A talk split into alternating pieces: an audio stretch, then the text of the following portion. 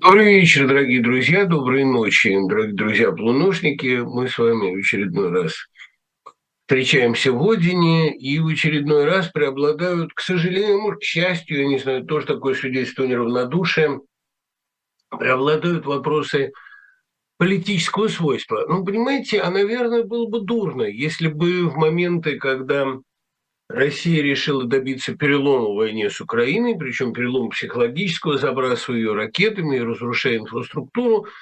В такое время мы бы с вами отвлекались в основном на культурную повестку. Это было бы как-то стыдновато. Поэтому, ну, естественно, поговорим о повестке политической, потому что она а, весьма разнообразна и далеко не сводится, как вы понимаете, к войне. Хотя война, конечно, сама по себе – это главная тема не только этого года, но и этого века. Что делать? Люди оказались бессильны перед закономерностями очень древними, очень глубокими, может быть, даже биологическими. И все гнойники выступили на поверхность. Все застарелые болезни, не только России, но и мира, ну, Европы в первую очередь, конечно, вышли на поверхность. О чем говорить? Разумеется, то, что мы живем чрезвычайно некомфортное и чрезвычайно тревожное время можно интерпретировать по-тютчевски, э, блажен, кто посетил сей мир, можно по-китайски, чтобы ты жил во времена перемен. Я хотел давно написать, у меня есть об этом как раз новое стихотворение, что людям вот так моего тревожно-мнительного склада, а может быть не тревожного, а просто, так сказать, особо чуткого каким-то движением воздуха, а не то чтобы радостно, когда подтверждаются их худшие прогнозы, но просто они получают обоснование своей тревоги. Мы понимаем, что это не была болезнь, что это не была какая-то проблема в межличностном общении. Мы понимаем, что была такая сейсмическая чуткость. Но вот нам не нравилось почему-то а та радостная страна, которую нам навязывали, тот радостный образ России, не только путинской, а России – 90-х годов в том числе, которая ни одной из своих хронических болезней не излечила. Не нравились нам а, сияющие розовые оптимисты, а нравились нам действительно люди, полагающие, что страна заходит глубже и глубже в тупик. По сравнению с которым, еще раз подчеркиваю, по сравнению с которым даже советское время выглядит много преферабельнее, много предпочтительнее. Именно потому, что оно было хотя бы на внешнем уровне, хотя бы на уровне каких-то слоганов миролюбивым, хотя бы на уровне концепции просветительским, а то, что мы получали, было либо откровенной такой философией социального гедонизма «живи здесь и сейчас, и радуйся, и наслаждайся», ну, либо ложью прямой, особенно если речь шла о патриотической пропаганде. Поэтому жизнь во время перемена, она имеет, по крайней мере, преимущество для таких вот сомнительных людей, как я, которые просто подтверждают, ну, э, свои, получают подтверждение, точнее сказать, своих наиболее печальных домыслов. Ну, становится понятно, что это не было помешательством. Хотя я и так, в общем, относительно своего душевного здоровья в особую мнительность не впадал. Вот на эту тему у меня ипохондрии Никогда не было. Меня очень многие спрашивают, и правильно спрашивают, потому что этот вопрос нет ответа. А что может быть приятнее, чем подловить э, публичного оратора? Каким образом можно сейчас утешаться? Да тут вопрос, нужно ли сейчас утешаться. Утешаться совершенно не нужно. Ну, можно утешить, там, пытаться утешить человека, потерявшего дом в результате бомбежки, но не потерявшего дом в результате иммиграции.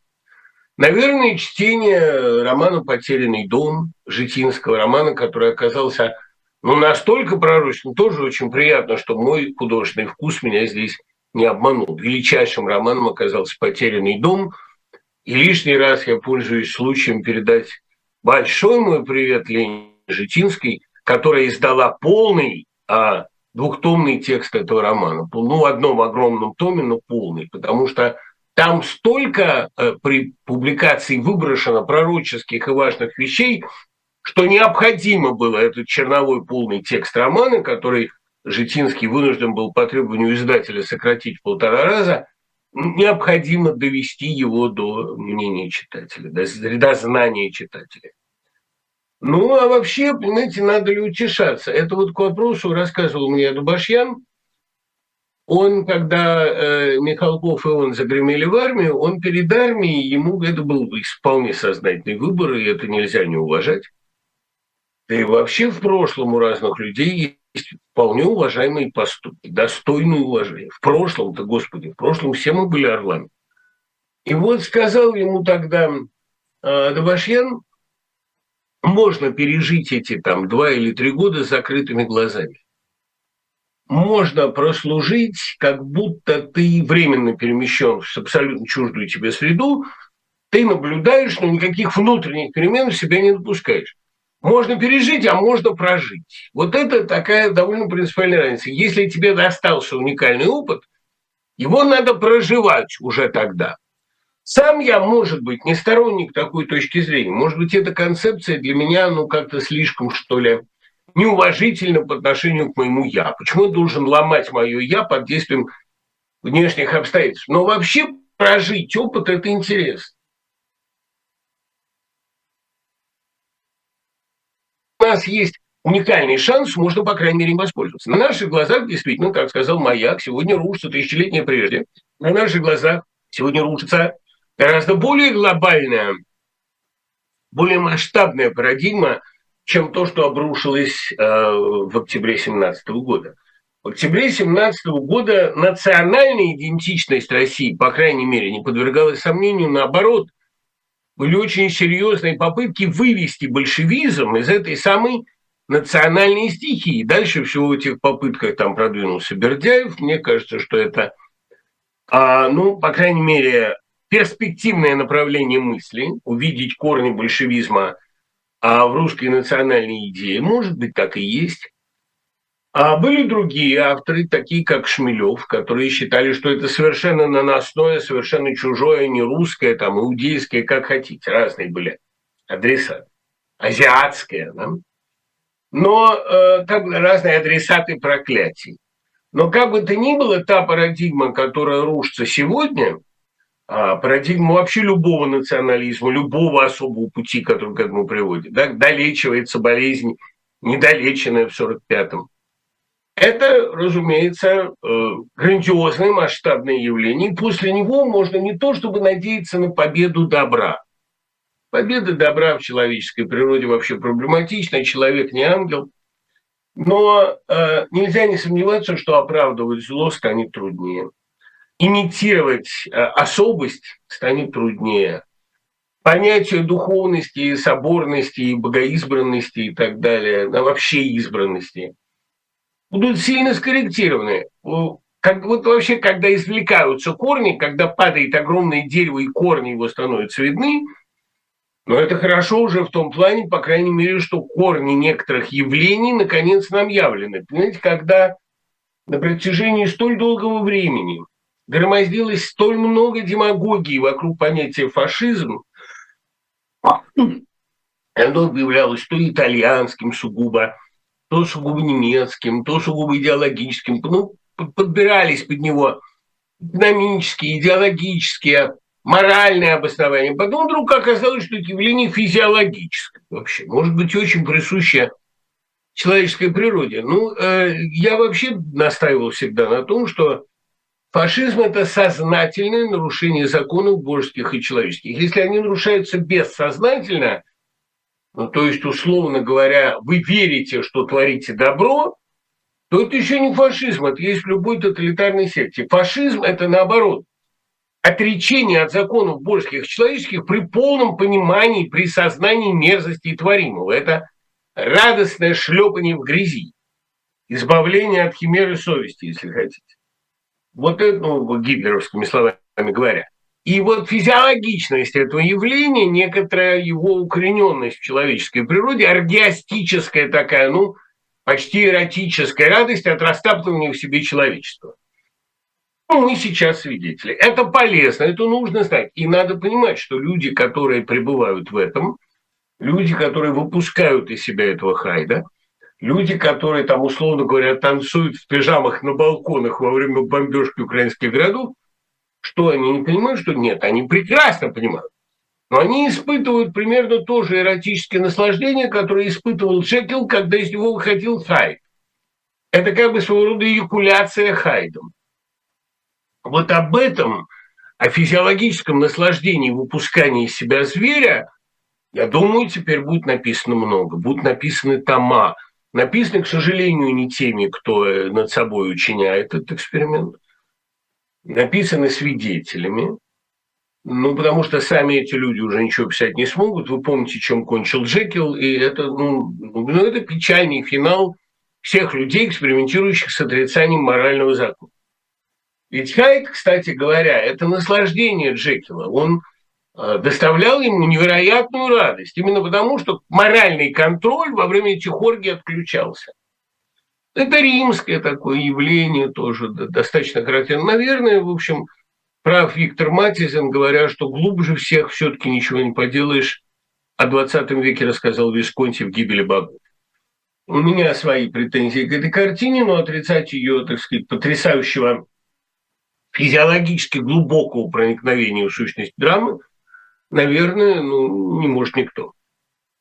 Хотя э, определенные пролегомены к этой теме есть у Домбровского в «Обезьяна приходит за своим черепом». Домбровский, кстати, раскусил сущность фашизма гораздо лучше многих людей, которые были очевидцами процесса. Ну, потому что он вообще обладал какой-то колоссальной проницательностью. Кем надо было быть, чтобы в 1938 году написать «Крушение империи». Роман о том, почему Державин был не на стороне Пугачева, а на стороне Екатерины. Роман о том, почему интеллектуалы предпочитают в большинстве ситуаций поддерживать власть, а не оппозицию.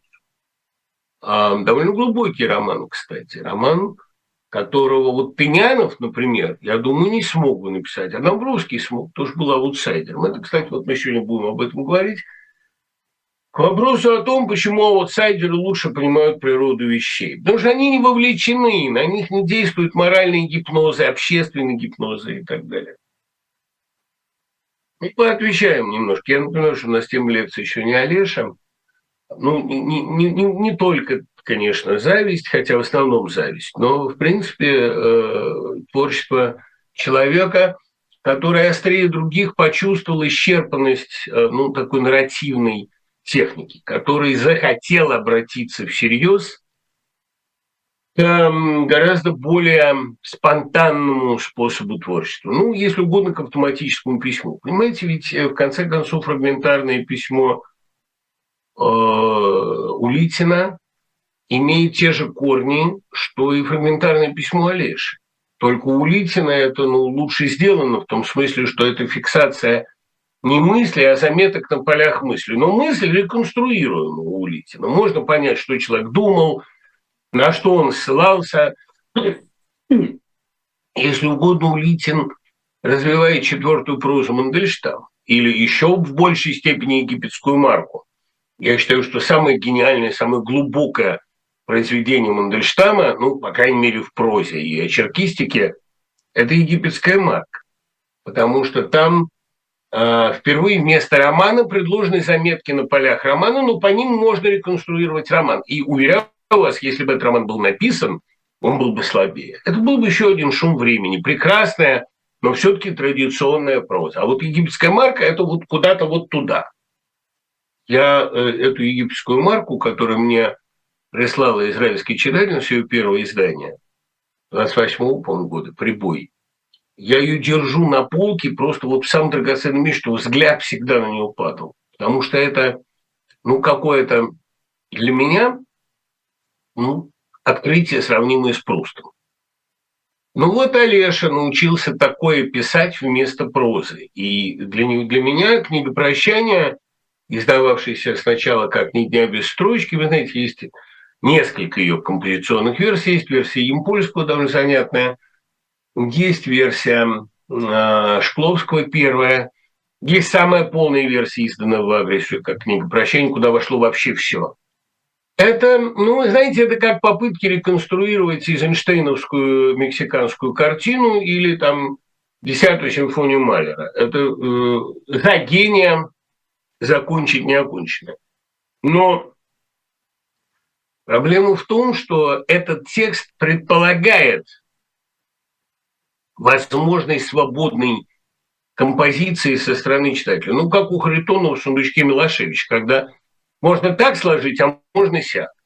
Это принципиально отличается от, скажем, Картасара, когда прямо сказано, как сложить. Указан порядок, в каком игра в классике должна читаться, а может читаться иначе. Но книга Олеши, она открыта для читательской интерпретации. Это фрагменты, повседневные записи, рассуждения. Вот если бы туда еще уходили расчеты на полях, ей бы вообще цены не было. Ну, поговорим про Олешу. Эм, добрый вечер, добрый вечер. Конечно, моя ситуация не сравнится с тем ужасом, с которым сталкиваются жители Украины, но все же хочу спросить. А пришлось покинуть Россию, переехать в Казахстан. В России я оставил все, прежде всего, любимую работу преподавателя. Я шел к этой э, цели долгое время, во многом себе отказывая. Мое решение покинуть страну оправдано. Дело не только в том, что я служил и военнообязанный. И тем не менее, я вдруг столкнулся с мыслью, а что дальше? Я ничего не умею, кроме как преподавать. Есть небольшая подушка, которая в лучшем случае даст протянуть до Нового года, но даже не в этом дело. Как и в чем найти в себе силы продолжать жить своими мечтами. Иногда возникает мысль вернуться назад, что некоторые и делают. Смотрю новости из России, Москвы. Тогда желание вернуться исчезает, и тем не менее, неужели мы находимся в ситуации, когда необходимо себя переписывать, предав свои мечты, которыми ты жил? Володь, ну, все, о чем вы говорите, знакомо любому. А ваша ситуация не уникальна, не знаю, утешает ли это. И мысль вернуться у многих возникает. Я вам хочу сказать, я не знаю, утешит вас это или нет, мне присущи вообще такие ну, довольно глубокие интуиции. Я иногда, ну, понимая себя, понимаю что-то и про окружающих. Можно сказать, что это рефлексия, можно сказать, что это догадка, не знаю.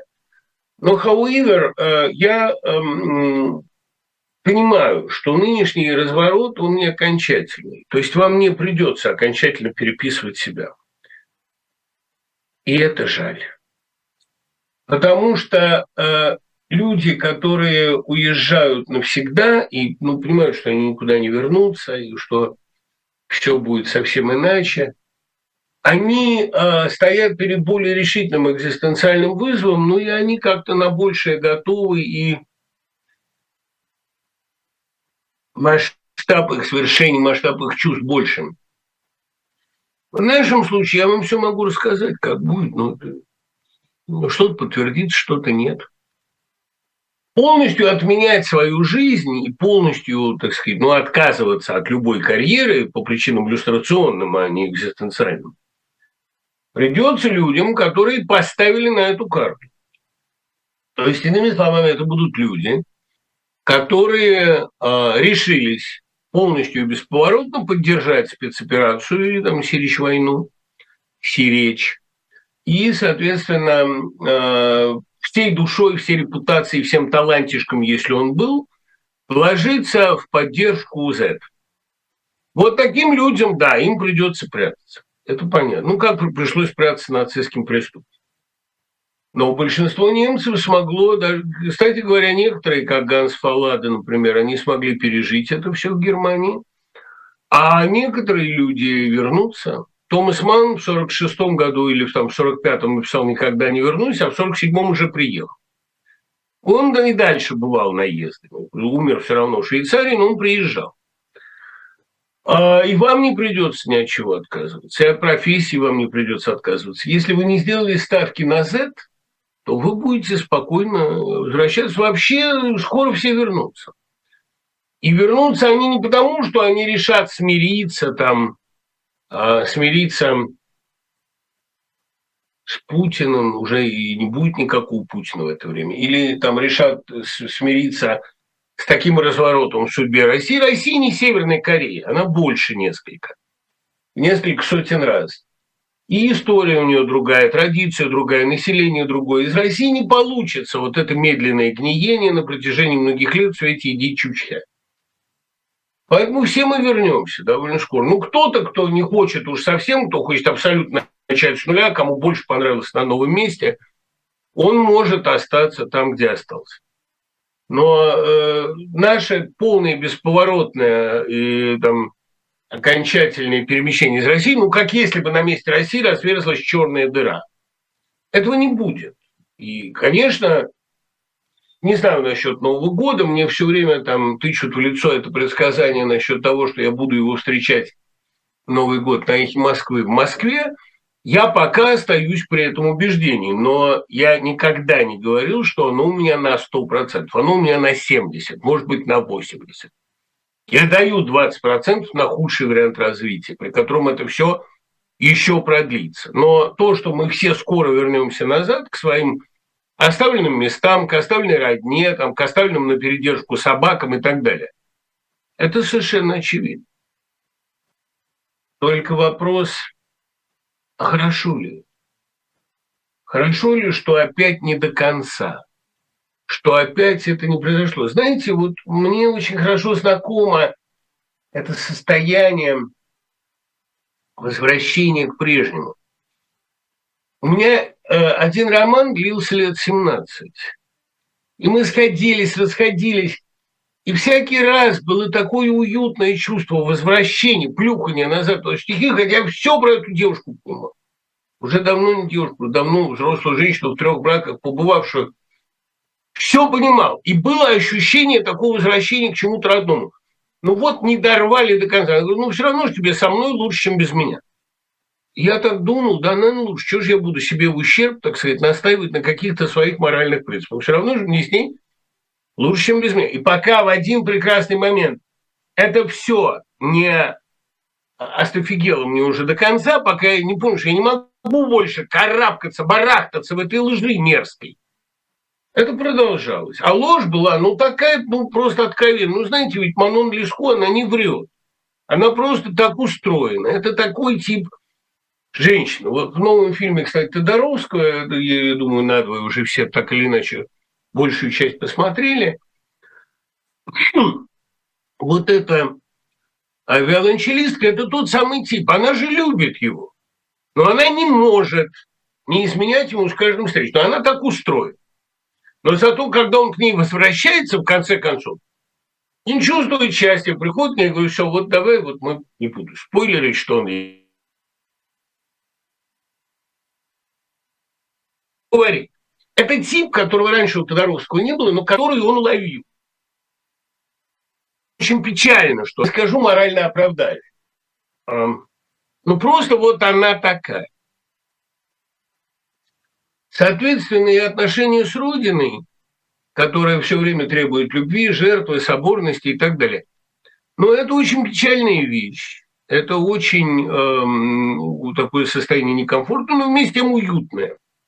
И то, что многие вернутся в уют России и скажут, да ладно, да ничего, это вызывает, конечно, ну, какое-то ощущение не то, что переворота, а недоворота. Вот не досвершилось.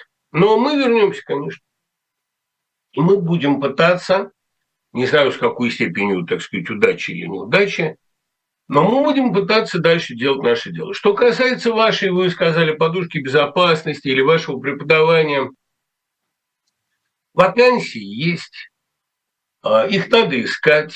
Преподаватели, в том числе русской истории, русской литературы, а, русской философии, все равно востребованы. И, конечно, вы найдете работу. Учитель это уж точно. Если ваша а, работа преподавать хороший учитель без работы не останется, это вы можете ни секунды не сомневаться. Можно ли ваше мнение о Ниле Геймане, что вы посоветовали этого автора? Тысячу раз высказывал свое мнение.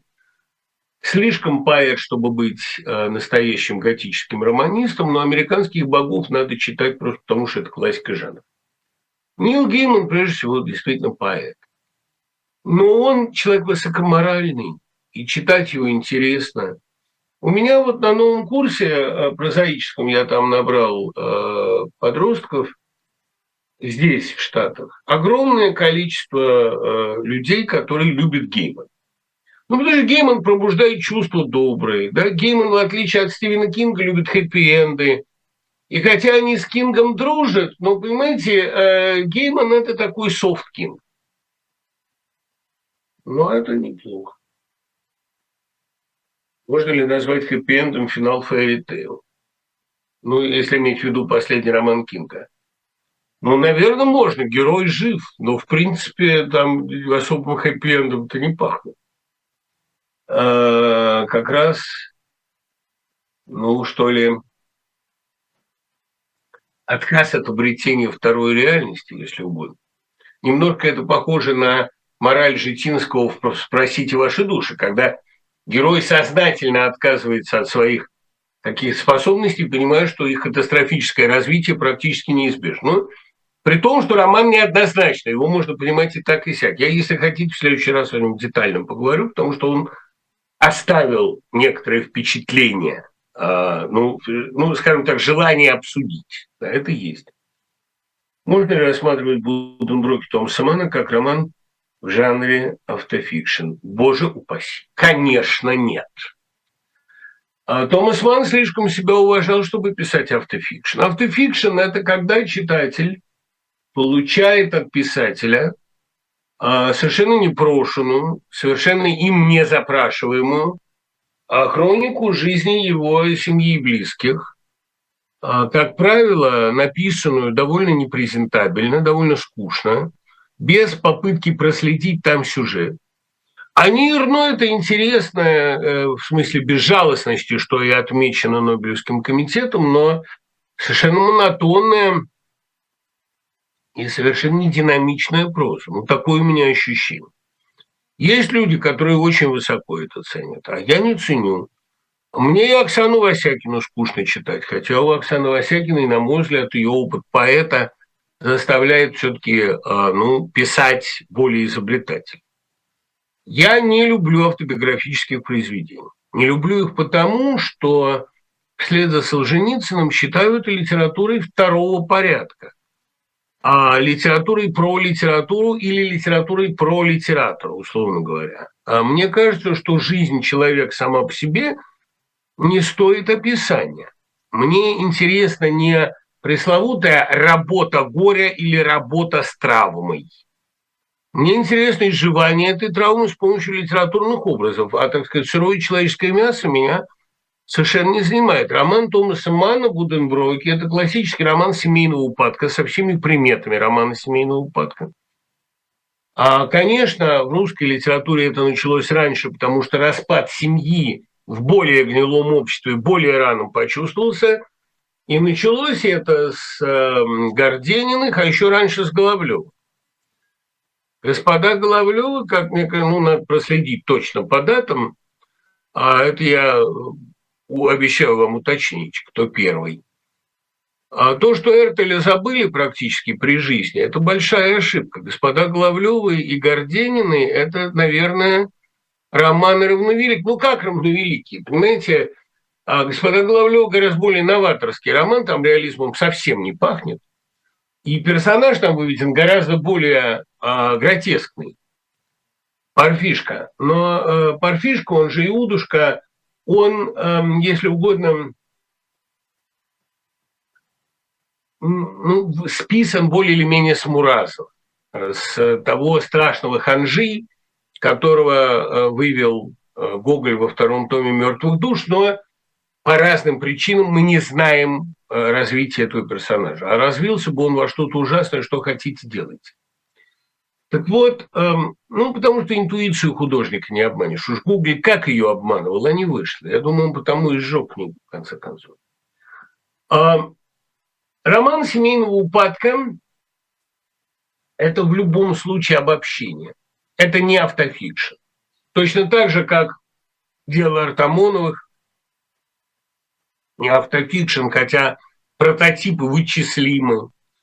Точно так же, как э, главная книга Мартан Джугара «Семья Тибу», никак не хроника семьи Мартан Джугара. И тем более сага о форсайтах никак не зеркало судьбы Гусорси. А Буденброки – это попытка на истории собственной семьи увидеть закономерности общего порядка, и отражены они там, надо сказать, с выдающейся художественной силой, с выдающимся обобщением – дебют э, Томаса Манна был вообще самым ярким, я думаю, на рубеже веков. Такого дебюта не припомнит история литературы. Э, я искренне считаю, что Генрих Ман был, тут же простить меня или не простить Елена Иваницкая, но я искренне считаю, что Генрих Ман был писателем более, по крайней мере, умным, а более разнообразным. И уж, конечно, меньше поддавался соблазнам своего времени. Но вот именно то, что Томас Ман поддавался соблазнам своего времени и сумел написать на этом материале целый том публицистики времен Первой мировой войны, ну как бы сделав себе привет. Вот где автофикшн, рассуждение о политичном. Вот это наверное, размышление, вот это, наверное, и сделало Манна, э, так сказать, писателем более близким миллионам. Потому что когда автор на своем примере проживает идеологическую катастрофу, это интереснее, чем если он судит ее с позиции внешнего наблюдателя. А тем не менее, э, если сравнить раннюю прозу Генриха Манна с ранней прозой Томаса, Томас выше на 10 голов. Ну, Буденброки – это абсолютно великий роман по изобразительной мощи, по огромному слою считываемой авторской иронии, по сочетанию любви ненависти к собственному и к германскому прошлому, ну, конечно, он выше. При том, что я совершенно не считаю а, Томаса Манна писателем ну, безупречным. Я солидарен с Пастернаком, который считает, что где надо из одного эпитета выбрать, там из десяти эпитетов выбрать один, он пишет все десять. Я до сих пор считаю, что большая часть его прозы многословно, как в XIX веке, когда у человека было больше времени читать эпопеи. Но ничего не поделаешь, изобразительная сила решает.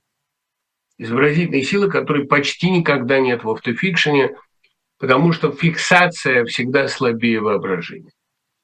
Можно ли считать живых и мертвых Константина Симонова главной военной эпопеей XX века? Никаким образом. Тимонов диктовал, а не писал, и это в подборе фраз очень слышится. Слышится диктовка. Нету той плотности речи, которая есть у Гроссмана, например, или там у Александра Шарова в его военной прозе. Я, кстати, думаю, что военная проза Александра Шарова, прежде всего «Жизнь Василия Курки», очень недооценена. Вот где гениальная взята жизнь рядового, которого ничего не осталось. Он Повоевать, конечно, 19 лет. И там три эпизода. «Жизнь Василия Курки» – это такая страшная книга.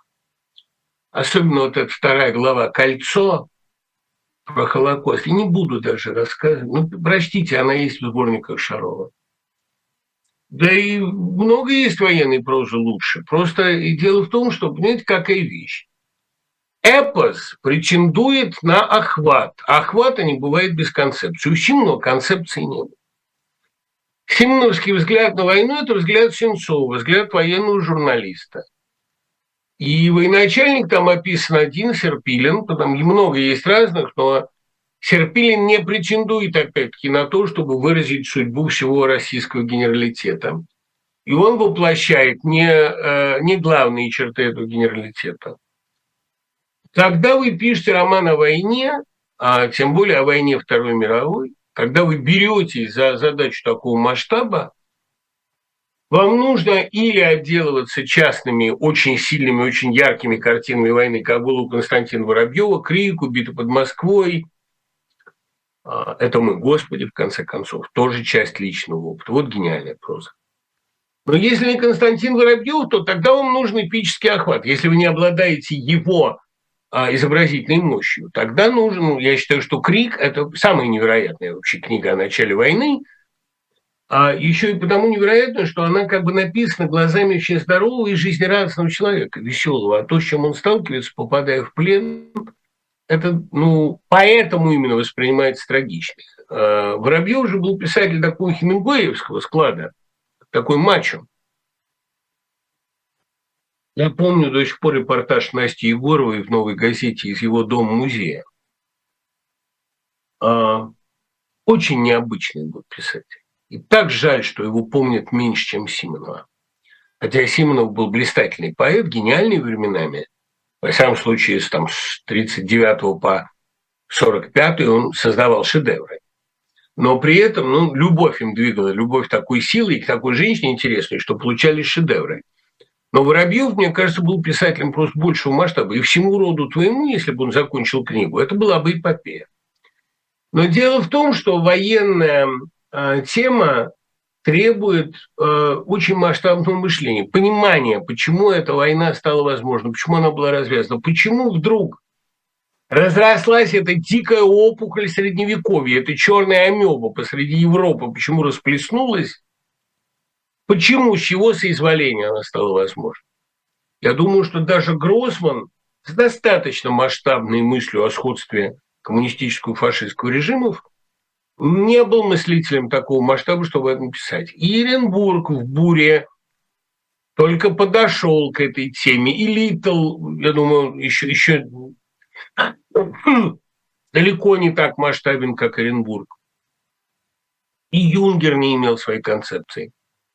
Для того, чтобы писать историю Второй мировой войны, надо смотреть на нее с очень почтительным отдалением. Я думаю, что многое нам сейчас расскажет происходящее. Вообще надо пожить в фашизме, чтобы понимать фашизм. И, конечно, наивные люди, которые не пользовались этой уникальной возможностью, а жили с плотно закрытыми глазами. Я учусь на втором курсе Киевского университета культуры и искусств при специальности журналистика. На первом курсе название трех предметов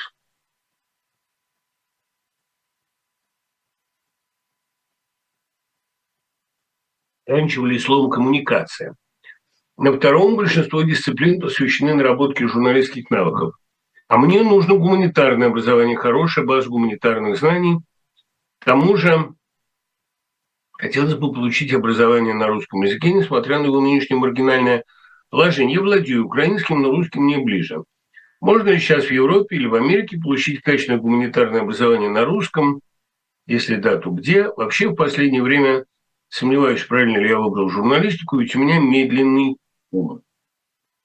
Знаете, э, Игорь, э, в принципе, для многих людей медленный ум – это даже комплимент. Я как раз всегда считал, что тугодумие – это не, не примета глубокомыслия, во всяком случае, не обязательно примета. Но медленный ум – это хорошо именно для философии, для антропологии – вот я посоветовал бы вам учиться у друга моего Романа Шамолина, на мой взгляд, выдающегося антрополога современности, как раз по-русски, но ехать в Новосибирск я вам сейчас не посоветую. А, ну, э, во-первых, довольно скоро вы сможете такое образование получать в Москве. И я лично постараюсь вам такую возможность предоставить. А, наш такой планируемый сейчас многими одновременно учителями вузовский курс истории через литературу – это то, что вам надо, мне кажется. Но если речь идет о вот ближайшем годе, и если вам хочется получать образование за рубежом, то, господи, ну, существует огромное количество замечательных русскоязычных или изучающих Россию и славистов, преподавателей в диапазоне от Флейшмана а, я не знаю, ну, до Липовецкого, которые могут вам подробнейшую там или, там, или природных американцев вроде Кевина Плата, правда, он сейчас, по-моему, преподает в Европе, я не отслеживал, но можно в любом случае с ним найти контакт, уж таких славистов, как Плат, поискать. Он, по-моему, лучше знает российскую современную именно контемпорари культуру, чем а, любой ее созидатель. Да господи, а спрос огромный на встречи с Сорокином, который сейчас в Нью-Йорке, это, в общем, не маргинальная тема отнюдь. Если вы захотите, если вы поищете, то вы найдете достойного преподавателя да, и найдете с кем иметь дело. А, соответственно, насколько это будет востребовано в Украине, ну, не знаю, наверное, в Украине сейчас это будет не очень востребовано, но Изучали же в Советском Союзе фашистскую Германию. Изучали, конечно, осторожно, чтобы на некоторые параллели не обращать внимания, но фильм «Обыкновенный фашизм» все-таки вышел. Следовательно, думаю, что и в ближайшее время в Украине будет серьезный опыт изучения фашизации России. Как это получилось, кто в этом виноват. Нельзя же одного Путина или одного Дугина лично обвинить в этих гадостях. Это довольно характерный зигзаг развития национальной идеи, построенный на исключительности, на вот этой эксклюзивности своего пути. Это могло быть в России. Понимаете, как точно так же, как а, трагедия Камбоджи, Кампучии, она была не уникальна, она не была продиктована национальной спецификой только Кампучи. Китай прошел через все тоже еще и в большем масштабе. Что для вас самое главное в художественном повествовании? Мысли, чувства, сюжет, язык. Я не разделял бы это. Да? Что для меня главное в женщине? Внешность, э, характер, воззрение. В художественном произведении, если на уровне стилистическом проблема не находит ну, иконического, скажем так, наглядного выражения, то это просто плохой текст. Поздний Толстой не мог бы быть написан иначе. Именно поэтому я считаю, что эволюция Толстого – это прежде всего эволюция мировоззренческая, а, но изначально стилистическая. Тут не надо ставить телегу впереди лошади. Сначала он в азбуке пришел вот к этому голому стилю, а, железом хлеба добывают, а потом его мировоззрение подстроилось под эту новую стилистику. Ну, это как Руанский собор. Сначала Мане рисует э, Руанский собор, а в конце просто как чертеж, схему. Это эм, развитие литературной техники, когда вместо детального описания, ну, так бальзаковского, такой инвентаризации бытия, появляются именно штрихи, намеки. А, хотя литература, она идет как бы в этом направлении не вся. А Пруст, например, очень дотушен. Но Пруст – это как бы опыт реконструкции жизни. А в принципе нарратив становится гораздо более лаконичен с годами. И вот толстовская голая поздняя проза с отказом от всех конвенций и самоутешений могла быть написана только с отказом от традиционного стиля. Он говорит, я теперь не могу перечитывать «Войну и мир», ну что скучно, много слов. Хотя, правда, когда читали вслух Анну Каренину, он остановился и сказал, да прям заслушался, недурно написано, что это было. Настолько он отошел далеко от своей прежней прозы. Но действительно, поздний Толстой скорее аналитичен, чем изобразителен. Понимаете, там а воскресенье – это скорее рефлексия, нежели изображение.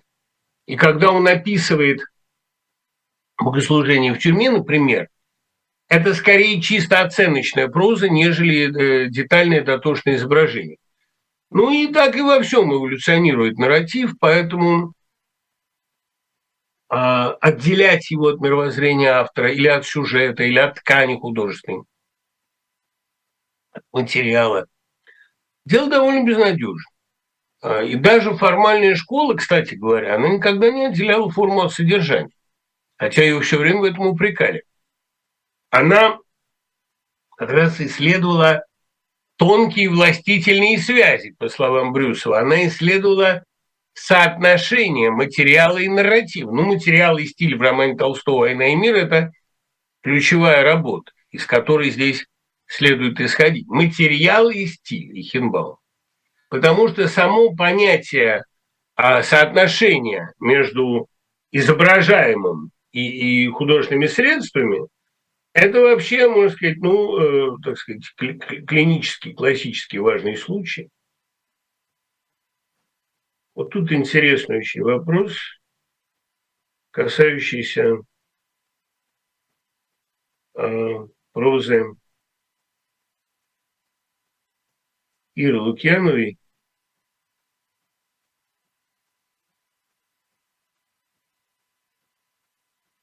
А нет, э, материал и стиль, по-моему, сейчас я должен я проверить.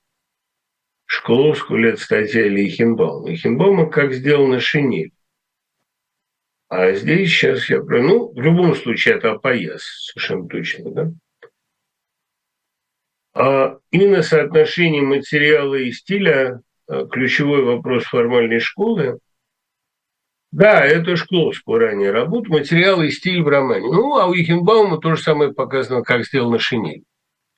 Вот что здесь важно, что в литературном произведении невозможно рассматривать одно в отрыве от другого. Поэтому сказать, мне нравится язык прозы такого-то и не нравятся его э, взгляды, ну, язык и есть взгляды, грубо говоря, в художественном произведении.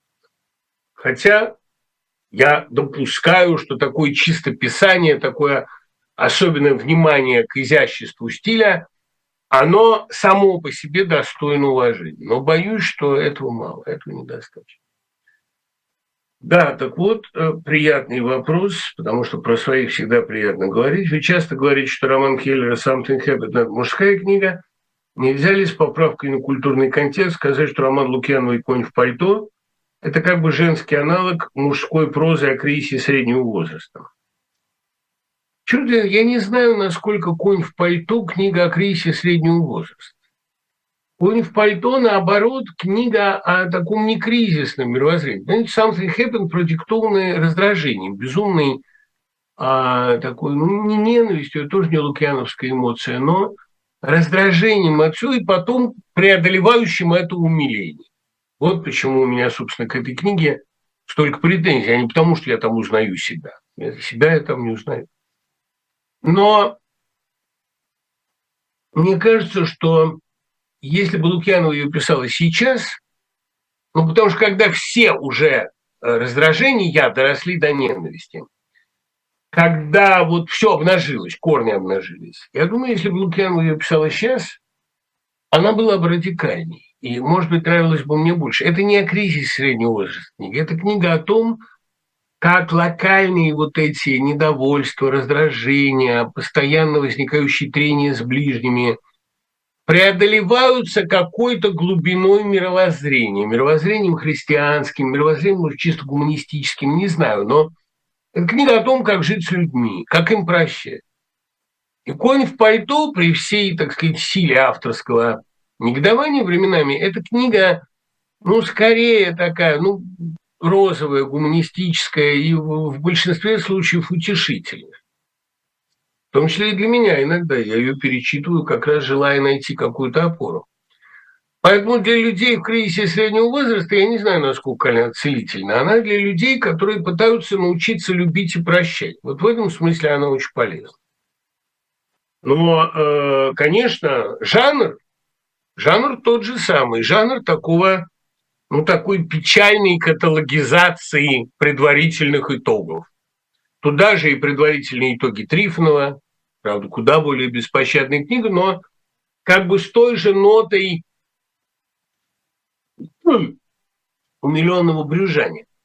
Потом вот эта девочка, которая приходит к нему в Ташкенте, как-то тоже его примеряет жизнь, он понимает, что ну, это как девочка в, в сладкой жизни, что где-то есть чистота, где-то есть любовь, это, ну, кстати говоря, предварительные итоги, она э, может быть самая оптимистическая из книг Трифонова, при всем ее, э, при, ну, самый компромиссная, потому что долгое прощание, другая жизнь и дом на набережной – это уже прямо вот рубка, это отрубание себя от прошлого, от конца, обмен тоже – а предварительные итоги – это написано, ну, там повествователь другой, повествователь-конформист.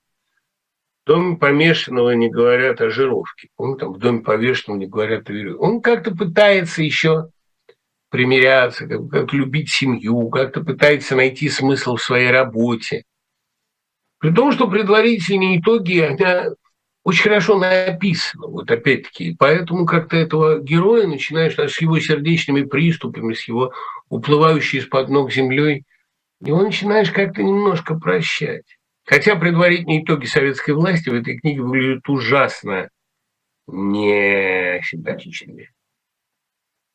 Не претит ли вам, что мир полудня Стругацких настолько шовинистичен? Женщинам отведена вспомогательная роль, спектр персонажей в основном представлен либо безымянными лаборантками, либо истеричками вроде моей Глумовой, либо беспомощными женщинами, из которых разные неприятности кроют благородной мужской работе. Единственный, кто достоин уважения, это старухи, воплощающие архетип Бабы-Яги. Это контрастирует с Кингом, у которого даже в абьюзе и слабости у женских персонажей есть внутренняя сила и Господи, ну что вы, у Стругацких совершенно нету э, такой женофобии. Наоборот, скорее они слишком чтут идеальных женщин, чтобы их изображать.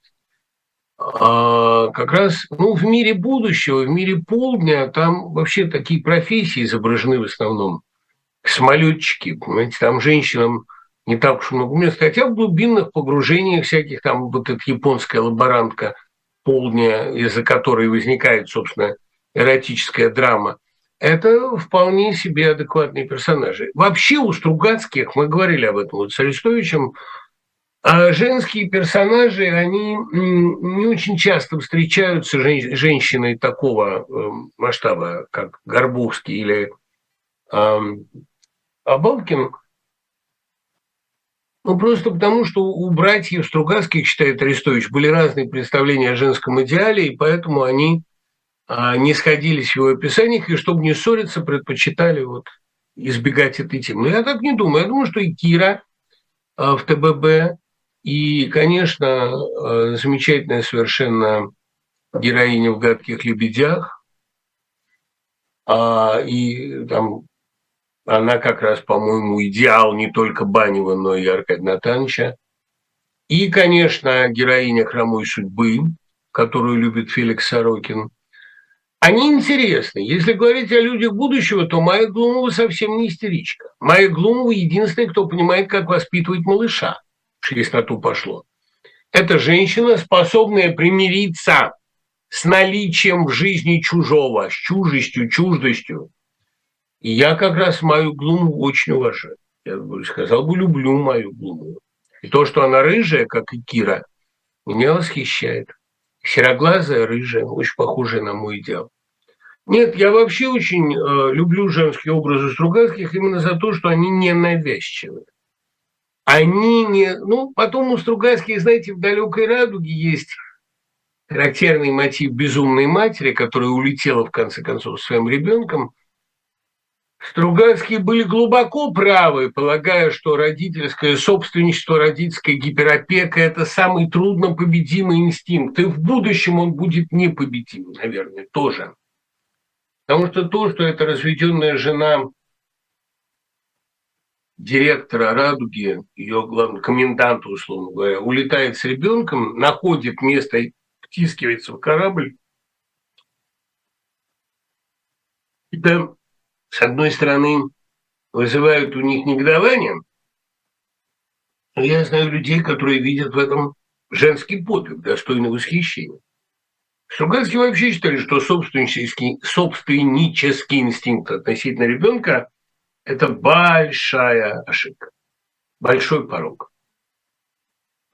Как вы оцениваете то, что Дона делила, достоин ли он Нобелевской премии? Ашот, ну тысячу раз я, э, значит, говорил, что их премия, словами Ахматова, ну, кому хотят, тому дают. Для меня Дон Делила там в 10 раз достойнее, чем большинство современных лауреат, ну, чем Ханки уж точно. Именно потому, что Дон Делила там не только белый шум, но и последние тексты. Вообще Дон Делила замечательный интеллектуальный романист. Может быть, проблемы, которые он поднимает, они локальные, они американские, они касаются, может быть, постиндустриального общества. Но начиная с первого романа, вот с такой антиамериканской фантастической антиутопии, и заканчивая последними публикациями, плюс его публицистика, эссеистика, его крайне любопытный общественный взгляд. Дон Делила серьезный писатель. В одном колледже, где я был с лекциями, его автограф, когда он там посещал это место, просто был в гостях, в рамку вставлен как классика. Но Дон Делила – это замечательный писатель. Я когда его книжку с одном, значит, э, на одном книжном развале, я очень часто закупаюсь на книжных развалах, там можно найти удивительные штуки – Книжку с его автографом я схватил немедленно, там совершенно не зависимо от того, как я отношусь к данному тексту. Это большой писатель, один может быть из лучших. А может быть не Пинчен, потому что масштаб, понимаете, вот вселенная Пинчена, чем она интересна? Масштаб не просто даже знаний, а интересующих его проблем. Вот я сейчас прорываюсь через Мейсон и Диксон.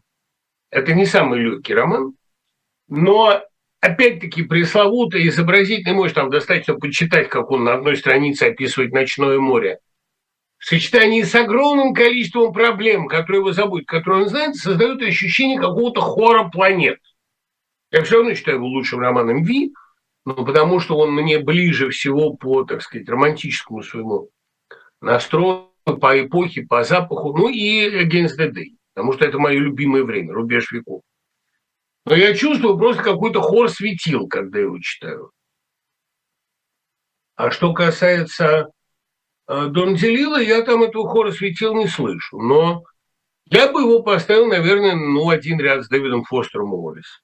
Америка – это огромная вселенная, сложная вселенная, и ей нужны свои летописцы. И Дон Делила, наверное, один из самых достойных. Скажите о Жуковском и литературном направлении романтизм. Так, Вера, э, Жуковский к романтизму имеет весьма касательное отношение. Жуковский сентименталист. Делать из него романтика могли только в России, где вообще все романтическое считалось хорошим. Жуковский сделал для русской поэзии примерно то, что Крамзин. Он создал ее разве язык, расширил ее эмоциональную палитру. Но он как поэт предшественник Блока, а Блок, в свою очередь, предшественник Акуджавы, а Акуджаву и Самойлов называл сентименталист. Кстати, очень любопытно было бы проследить корни Давида Самойлова в этой парадигме. Э, можно возвести его к Пушкину, а можно, кстати говоря, а, с той же мерой убедительности к Денису Давыдову или Языкову. Воинская поэтика, такая поэтика. Бой, ну, конечно, Самойлов еще очень фольклорен, а, но мне кажется, что вот его соотношение с, ну, если понятно, что предтечей Слуцкого является Батюшков, и биографически в том числе, и его военный опыт, и его безумие, и его абсолютно революционный язык, я думаю, что корни Самойлова где-то вот там, в поэтике, кстати, очень сильного поэта Дениса Давыда. Я думаю, что Денис Давыдов недооценен именно как поэт и переоценен как партизан. Ну, то есть его партизанских подвигов никто не ставит под сомнение, но главная его заслуга не это. Фольклорность, напевность, а Жуковский, а, ну, он в меньшей степени, в наименьшей степени он а, романтик. Что в нем, собственно, романтического? Жуковский весь, наоборот, противоположен романтической идее сверхчеловека. Жуковский – это поэт э, такой нашей озерной школы, наш аналог озерной школы. Его удивительная логичность, философичность, умиротворенность. Ну, такой аналог Саути, но э, Саути был еще при этом реакционер, а Жуковскому этого не скажешь. Но романтизм – это штука революционная. Нет ничего дальше от революционной традиции, чем Жуковский. Именно поэтому Пушкин всегда осознавал и величие Жуковского, и ограниченность его опыта, его личности. Он перерос его довольно быстро. И Жуковский был совершенно прав, победитель ученику от побежденного учителя, потому что Пушкин даже эмоционально гораздо богаче. У Жуковского есть действительно божественная музыкальность. Я думаю, что она повлияла на русскую поэзию очень масштабно и, как бы сказать, очень еще не оцененно. Владыка Марвена и Желудедовском замке могучий Ордал, это дозвалось потом простить пехоте, что так неразумно бывает она. И Олова арфа, между нами говоря, чисто по звуку, но это лучшая баллада в русской поэзии. Он божественно красив, но он совсем не романтичен. Он э, слишком мирный, слишком добрый, слишком любовный. Ну и такой обреченно трагический, как мне кажется. Расскажите о Майринге и его романе Майринке и его романе Голем. Я э, небольшой любитель Майринка, вот его настоящим фаном был Хармс. Мне кажется, Голем по атмосфере самый точный роман о Праге, о пражском гетто и, пожалуй, об Австро-Венгрии в целом. Но эта книга э, запутанная очень. Понимаете, вот этот дождливый, рассыпающийся, смутный старый город, полный легенд и призраков, он Голем воспроизведен как нигде. И Голем страшная книжка. Вот этот страшный гипсовый человек, которого евреи умеют делать, эта идея, которой я пользовался в нескольких рассказах, она мне кажется ужасно соблазнительной, интересной.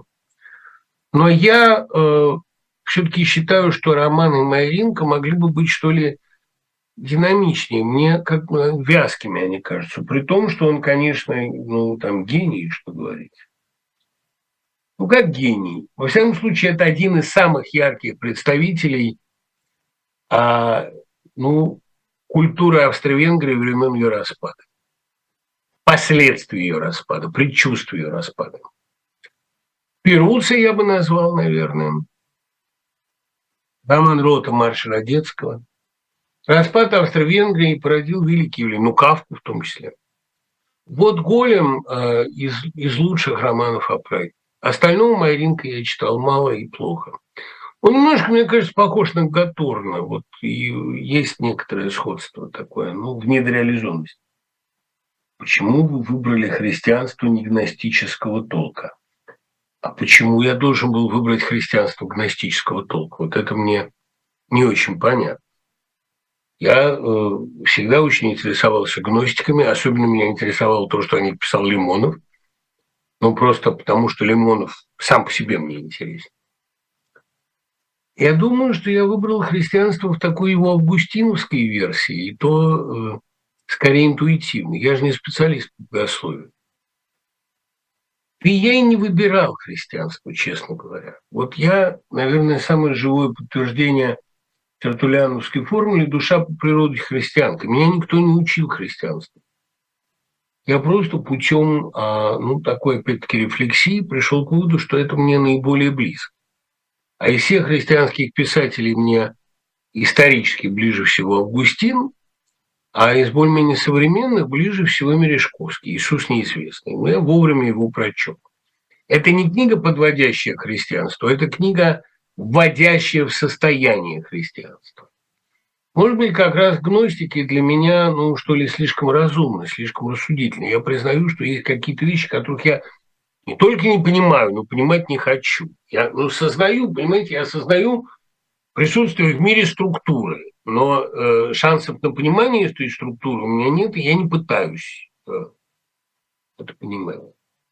В мистицизме мне одна мысль очень симпатична, что есть Бог и есть природа.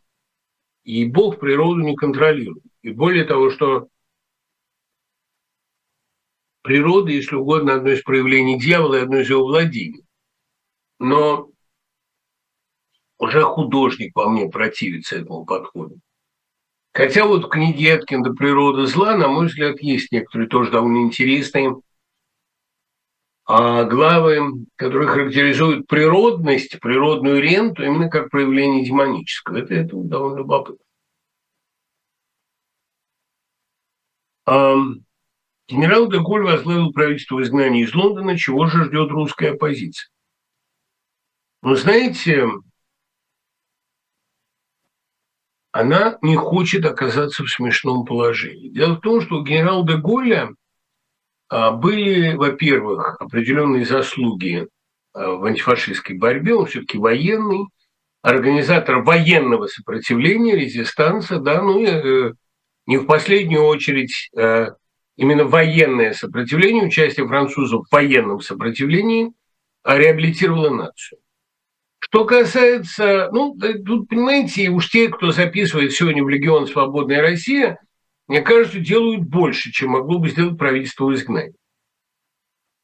А я не чувствую в себе недостаточной сил, недостаточно военных способностей, чтобы туда вписаться. Но людей, которые туда едут, я могу понять. И более того, преклоняюсь перед их мужеством.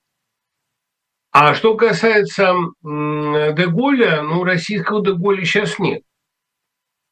И нет предпосылок для его возникновения. Правительство в изгнании довольно смешная штука. Это как министр без портфеля. Правительство в изгнании, ну, в таком буквальном смысле слова, правительство в изгнании – это, знаете, такая немножко клоунада, немножко Киренщина, немножко иммигранты Алексея Толстого. Подлая пасквилянская книга, но нельзя не заметить, что все эти российские правительства в изгнании давали для того определенные поводы. Мне кажется, что э, вот если бы Зеленский уехал и попытался бы организовать правительство в изгнании, это было бы худшее, что он мог сделать. Но он этого не сделал. Поэтому он вошел в историю как герой. Уже вошел, что бы там ни было дальше. Кстати, мне очень близка мысль Таи Найденко, там ей турок один говорит, Зеленский, Зеленский, восторженный. Единственное слово, которое я знаю по-украински, Зеленский. А она борется с соблазном, это я ее в Facebook цитирую, борется с соблазном сказать ему, а вот возьмем и не перевыберем. Возьмем и выберем другого. Это будет очень по-украински. Англичане тоже выбрали от Леонида Черчилля. Ну, это нормально. Это можно понять. Все равно Черчилль вошел в историю как самый а, популярный и самый авторитетный англичанин, обогнав Шекспира. Шекспир на втором месте. А Зеленский сделал гениальный выбор. Правительство в изгнании – это вызывает или жалость, или насмешку, или сострадание. Но, в общем, это немножко оксюмарон, понимаете? Если оно правительство, то оно не может быть в изгнании. А если оно в изгнании, то оно не правительство.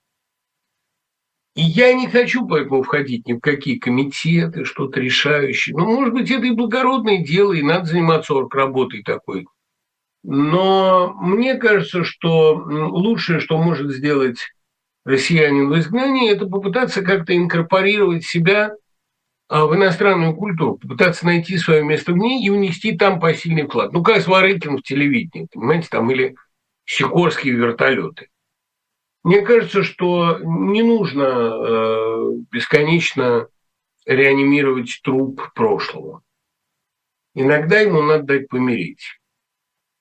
Поэтому я, э, ну, помереть не России, ни в коем случае. Россия – это настоящая, это все-таки Шаляпина, а не Ильин. Понимаете, и Шаляпина будут служить независимо от Ильина. Но Россия ценна тем общечеловеческим, что у нее было. Как и каждый человек ценен тем общечеловеческим, что у нем есть, а не своими частными патологиями. Вот у меня как раз был такой диалог недавно с Полей Казгрейв, одним из самых талантливых современных российских, а теперь англоязычных поэтов, о том, что у человека ценно, его личное или его общее. Я боюсь, что общее. Именно поэтому мне исповедь Августина, в отличие от исповеди Руссо, очень нравится, потому что это попытка проследить в себе руку Бога, найти в себе часть Бога, а не попытка запечатлеть свою уникальность, потому что наша уникальность, как правило, это наш позор, наши дурные поступки, наши страхи, комплексы, а, несчастливые влюбленности и так далее. Все, что во мне есть хорошего, оно не от меня, а все, что есть от меня, ну, это примерно как такая вот грязь под ногтями. Я всегда был довольно ну, скептичен относительно частной жизни. В частной жизни пока не требуют поэта и так далее. Надо постараться не быть свиньей, но вообще шанс быть свиньей в частной жизни очень высок. А физиология человека так устроена. А вот э, то, что в нас есть не свинского, а ну, общечеловеческого, это самое интересное. Боюсь, что наше будущее уже описано классиками в деталях. Вот потянул и перечитать Чонкина. Все-таки Руссиш и гестапо бессмертно и армейский бардак, идиотизм вождей, истерический цинизм идеологов и попытки выжить народы себе на уме. Для трагического 41 года это было на грани фула, а сейчас в самый раз. Я с вами совершенно согласен, но наше будущее не описано. Нас ожидает то, чего еще не было, уверяю вас. Цикл сломан. Российская история прошла седьмой круг, и на седьмом круге закончилась. А дальше она будет развиваться по другим лекалам. Задача Владимира Путина и его приснах довольно интересно предположенная Сорокином в Телурии, была разрушить эту схему до основания, скомпрометировав все, что лежит в ее основе. Все скомпрометировал в чистую. Боюсь, он это и сделал. Реанимировать эту схему будет нельзя. Какие книги вы посоветовали прочесть будущему студенту филфака? Кого ваше личное отношение к трудам про по морфологии волшебной сказки Лотмана «Внутри мыслящих миров. Анализ поэтического текста» и циклом лекций по русской и зарубежной литературе Набокова. Ну, надо читать, естественно, и Пропа, и структуралистов, а, и Лотмана, и Щеглова, Жалковского, и, разумеется, ну, это то, что на меня сильно влияло, и Шкловского, разных времен, но раннего особенно – и то, что собрано из Брика, потому что он был из них самым умным и самым малопишущим.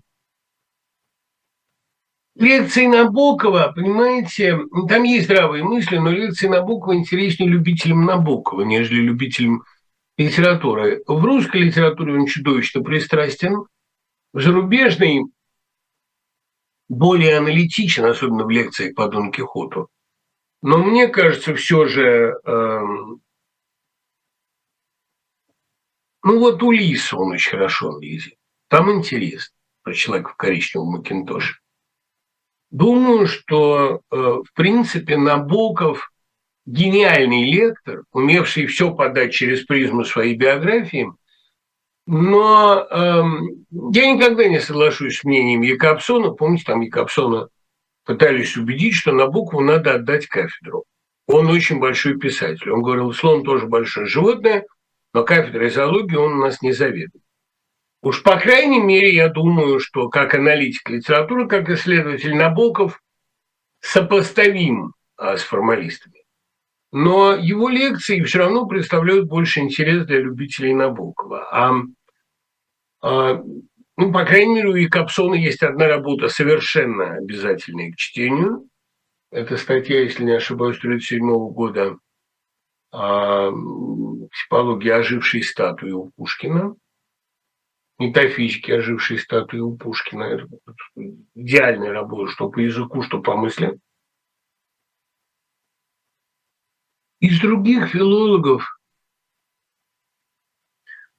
я думаю, что в любом случае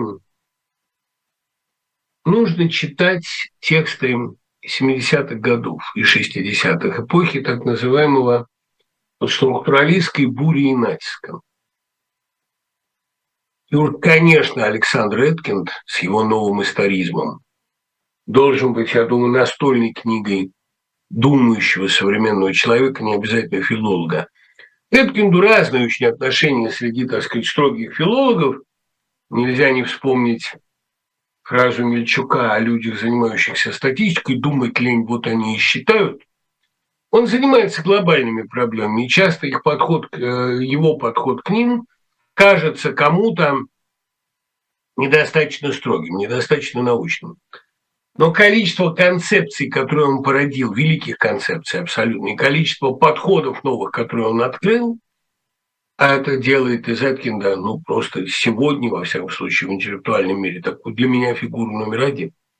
Хотя э, я знаю, сколько народу со мной не согласится. Но уж лучше, конечно, мне кажется, читать Эткинда, чем Харари. А, наверное, Насима Талеба надо читать. Хотя это тоже совсем не филология. Вы часто спрашиваете своих гостей Израил, верят ли они в Бога. Мне тоже этот вопрос представляется первостепенным, но не могу сформулировать точно. Человек, который верит в Бога, несомненно, намного интереснее для меня, но ничего более конкретного и короткого сказать не могу. Почему этот вопрос важен для вас? Аня, это очень хороший вопрос. Это лучший вопрос за сегодняшний день, а может быть за последний год. Но я могу вам сказать, среди тех девяти аттрактантов, которые я перечисляю в художественной литературе, девяти способов быть интересным – Среди девяти тем, которые в литературе гарантируют читательское внимание, я всегда называю структуру. Мы понимаем, что мир структурирован, что мир создан, что в нем есть устойчивые структуры. Но увидеть его общий план, понять эти структуры мы не можем. Нам это слабо по разным параметрам. А мы можем понять другое, что они наличествуют что перед нами текст, имеющий автора. Ну, это, знаете, самый наглядный, наверное, ответ на ваш вопрос – это манускрипт Войнича. Манускрипт Войнича, ну, вы наверняка знаете, что это такое, но если не знаете, напомню. Это книга, которую муж отеля Леон Войнич, ювелира букинист, не ювелир, а коллекционера букинист Войнич, раскопал в книжных завалах, когда распродавалась одна из ватиканских библиотек или монастырских библиотек. Содержание этой книги никому не известно. Ее иллюстрации ничего не проясняют. Голые нимфы в бассейнах или загадочные цветы, где корень одного цветка, а лепестки другого. Написан он шифром, на котором прослеживается так называемая закономерность цифра. но при этом, ну, там частотность употребления новых слов. Но никто не разгадал пока этот шифр, хотя есть огромное количество догадок. Единственная, как ни странно, попытка хоть немножко проследить, что это такое, была сделана, когда проанализировали состав краски, которой раскрашены иллюстрации. Оказалось, что минералы там примененные встречаются только в Латинской Америке и только в одном месте. Это может быть попытка записи э, какого-то из диалектов майя, может быть. Но в любом случае то, что там есть подсолнух, это как-то наводит на мысли о латиноамериканском происхождении этого дела. Я был в Перу в нескольких монастырских библиотеках и пытался там просить, добиваться, чтобы мне показали фонды, но меня водили на экскурсии, ничего там не показали. А я уверен, что там есть книги, написанные на языке манускриптов. Манускрипт Войнича считали и подделкой, и там э, с помощью решетки кардана он якобы сделан, и что это вообще шарлатанский травник, с помощью которого лекарь выдавал себя за ученого. Но слишком много усилий потрачено на травник, и слишком большие деньги давали за эту книгу, и на слишком хорошей э, пергаментной такой основе она выделана. Так что, э, ну, по некоторым данным ее датируют 15 веком, а, учитывая там характер изображений монастырских зубцов на одной из стен. По другим данным, там по радиоуглеродному анализу 16 но мы не знаем ничего об этой книге до сих пор. И все попытки, в том числе э, там, дешифровщиков из американской разведки найти алгоритм, они упираются в ничто. Вот, понимаете, мир – это манускрипт Войнича. Это, собственно, системообразующая идея моего романа «Океан», на который я возлагаю столько надежд, не в том смысле, что он поразит мир, а в том, что он будет для меня приятным отдохновением от жизни на старости лет. Это э, манускрипт Войнича – это книга, где пазл собран почти, но не хватает каких-то ключевых вещей. Мир – это текст Бога, написанный на несомненно существующем и постижимом языке. Но мы этого языка выучить не способны в силу своей физиологической ограниченности. Может быть, когда-то мы поймем манускрипт Войнича. И главный, кстати говоря, секрет мира, главный его рецепт, главный недостающий пазл уловлен в великом, на мой взгляд, стихотворении Навелла Матвеева. И в этом диком лесном напитке весь отразится свет – Мир необъятный, где все в избытке, но вечно чего-то нет. Ну, вот это секрет всякой тайны. То, что я чувствую в мире, эту его текстуальность, это его присутствие Бога, который не оставил ключа к разгадке, это и есть самая глубокая интуиция, которая меня когда-либо посещала. Именно поэтому я считаю интересными верующих людей, и неинтересным атеист. Но атеист – это просто человек, который подходит к манускрипту Войнича и говорит, да ну, подделка, да ну, шарлатаны. И вообще лучше бы эту книгу там пустить на удобрение. Не, не понимаю. Ну, просто неинтересно жить в мире, в котором отсутствует э, Бог. Храм без купола получается. Долго стоял этот старообрядческий храм на Белорусской строили его уже в 90-е, стоял без купола. А купол нужен, ничего не поделаешь. Почему книга Олеша называется «Зависть, а не ненависть»? Да потому что движущаяся, потому что движущая сила этого романа – зависть, а вовсе не ненависть. Кавалеров не ненавидит Бабича.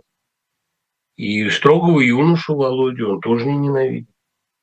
Он э, с ужасом на них смотрит, как на грядущих гуннов – но ненависть он не испытывает. Зависть гораздо более креативная эмоция. Ненависть – хорошая штука. Из ненависти получаются замечательные тексты, но они немножечко, понимаете, плосковаты. Зависть – эмоция более богатая. Она состоит из двух важных компонентов. Первое – это признание своего несовершенства, безусловно. Но вместе с тем это понимание их обреченности. Андрей Бабичев, в отличие от Ивана Бабичева, обреченная фигура. А мы, Кавалеровы, Ники Каруэй, мы пересидим, переживем. Мы живем вне времени, Поэтому болезнями времени не болеет. Вот значит,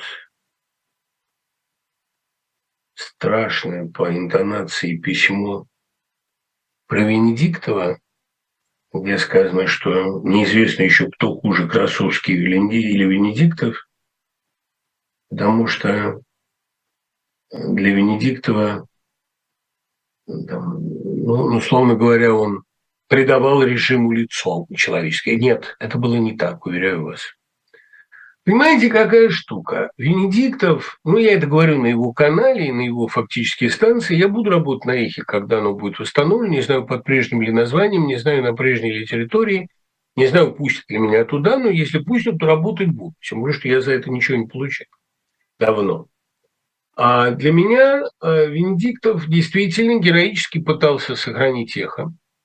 Шел, вероятно, на компромиссы, вероятно, на неприемлемые, но то, что он сохранял эхо, и то, что эхо было одушно, в том числе для вас, автор этого письма, это очень важная вещь. Я вообще компромиссов-то не люблю, но в данном случае эхо было важнее, наличие эха в эфире. У меня много претензий к кислороду, но без кислорода в воздухе дышать невозможно. Наверное, пойдя на самый главный компромисс, допуская в эфир эхо персонажей вроде Маркова, да и Марков там еще не самый был страшный, наверное, Венедиктов сильно снизил план. Но, с другой стороны, он спасал дело своей жизни. А когда спасают дело жизни или возлюбленную, или, ну, там, я не знаю, ребенка, а считать, что это его ребенок, тут вообще компромиссов-то нет. Или, во всяком случае, слово «компромисс» слишком жестко для такого поведения. Не знаю, я э, Венедикту, у меня были разные периоды отношений к нему и отношений с ним.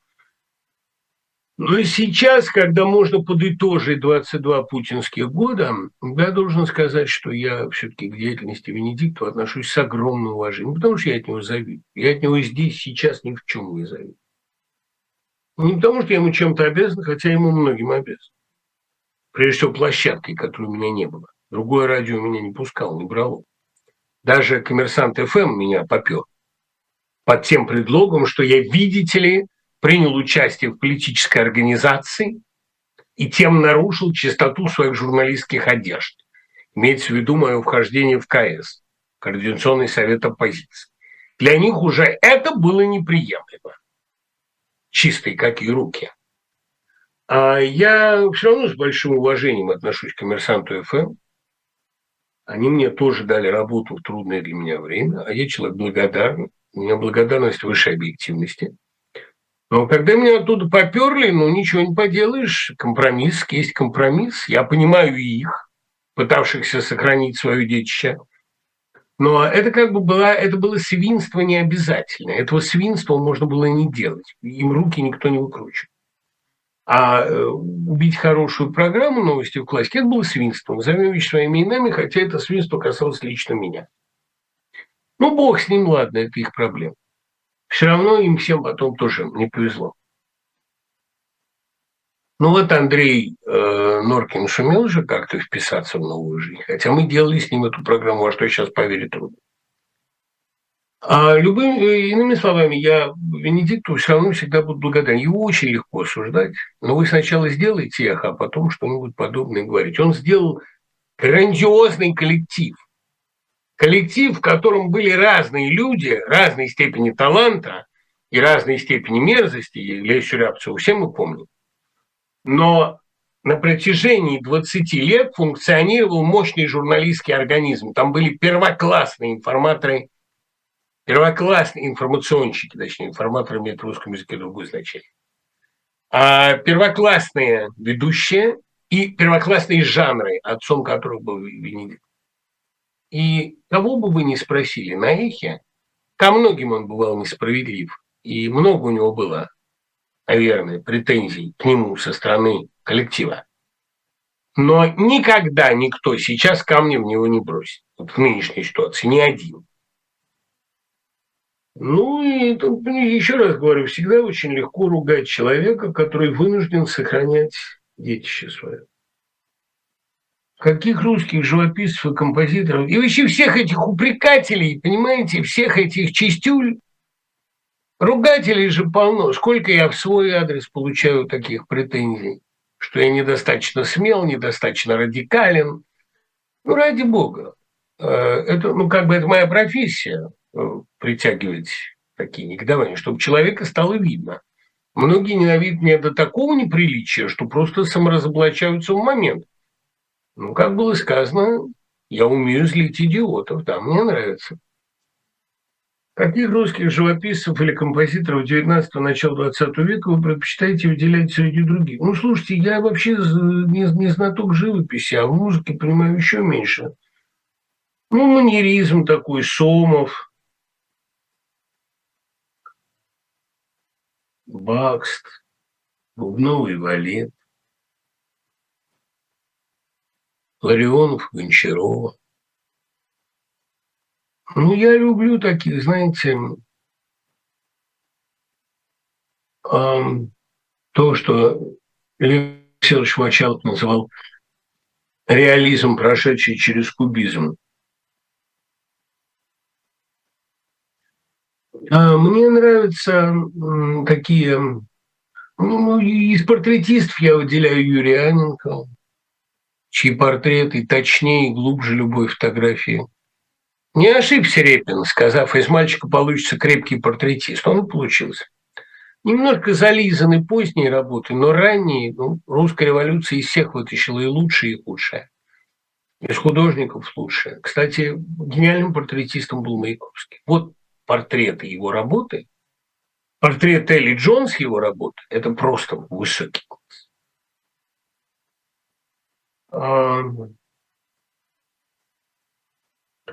у меня смешная проблема. 10 лет пытаюсь написать роман, ничего не получается.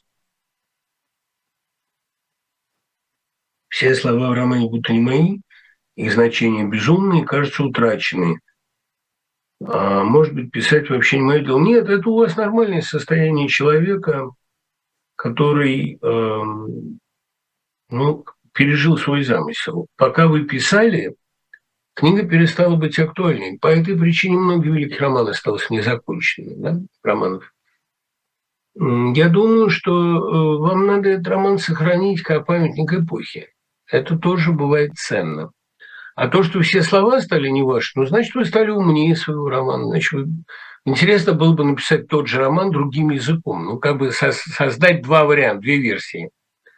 Ну, как, кстати говоря, существует две версии молодой гвардии Фадеева. Первоначальная и испорченная, которую он сам испортил, вписав туда неправду а, партийное руководство. Я думаю, что вам надо бы написать э, вторую версию вашего романа и так их издавать вместе. Ну, существует двух версий Петербург Андрей Бел. Первая версия читабельная, вторая более экспрессивная, более лаконичная. Дочь спросила меня, знаю ли я произведение литературы или кино, в котором человек отказывается от работы своей мечты из-за неуверенности в себе, в своих силах, из-за страха несоответствия. Мне в голову ничего не пришло. Не, ну как Житинский, пожалуйста, спросите ваши души. А, снюсь его же. Человек отказывается от призвания, поняв, что он ему не соответствует. Бывает. Ну, в Снюсе все сначала кончалось как бы полной потерей дара, но он переписал и как бы к нему вернулась возможность сниться. А «Спросить ваши души» – это гениальная, по-моему, повесть, последняя повесть Житинского, или предпоследняя, где вот полная потеря, полный отказ от этой способности переселять души. А почему? Потому что это привело бы к чудовищным последствиям. Часы с вариантами про то, это вообще была вечная тема Житинского, тема отказа от дара. И с ним это случилось, он отказался – 15 а, лет ничего не писал. Потом вернулось это, чудом вернулось. Могло же не вернуться. Он после дневника доктора Барменталя, внука доктора Барменталя, он ничего не писал художественно. Ну, два-три рассказа, очень хорошие, кстати, очень качественные. А потом он стал писать там «Рук дилетанта», потом он занялся интернетом, он поиграл в разные игры, создал издательство, которое, кстати, героически выживает без него. А потом вернулось неожиданно, вот это прихлынуло это, как вот, как молоко, простите за сравнение, и написал он «Спросите ваши души». Вещь на тот же метасюжет, но гораздо более пронзительную, горькую и так далее. А Николаевич вообще он был человек, который считал, что никакая человеческая жизнь не стоит а, дара. И, а, то есть, наоборот, дар не так значителен, чтобы ущерб жизни его в себе развивать.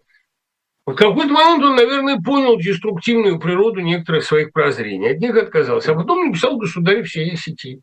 Абсолютно правительскую книгу, которая на наших глазах сбывает. И композиторов все-таки. Меня спросили насчет композиторов. Я очень, как-то мне очень чужд, очень физиологически далек Скрябин, очень неприятен. А великий мой друг Ситковецкий пытался меня разагитировать и заставить меня вдумчиво слушать Стравинского. Ранний Стравинский мне еще как-то понятен. Поздний, начиная вот с солдатской сказки, уже совершенно труден. Это Прокофьев. Прокофьев – это как бы проще всего. Хотя среди многих музыковедов это считается мавитоном. Но мне кажется, что Прокофьев лучший русский композитор Серебряного века. Я повторяю слова Маяковского, который написал ему на его портрете своей работы, тоже очень хорошим, по-моему. Догадываюсь, потому что я не знаю, сохранился ли этот портрет, но представляю, что это было бы. А Сергей Сергеевич играет на самых тонких нервах Владимира Владимировича. Да, наверное, вот так. А ему очень нравилось, что они все выбивали дубль. Николай Николаевич, Владимир Владимирович, Сергей Сергеевич. Ну вот, когда я слушаю наваждение, это да, это на самых тонких нервах. Такович был уже позже. Н. Прокофьев, фортепианные пьесы, такие безумные. Я, э, дело в том, что э, моя слабость вообще фортепианные пьесы. Скрипичные концерты не могу я слушать.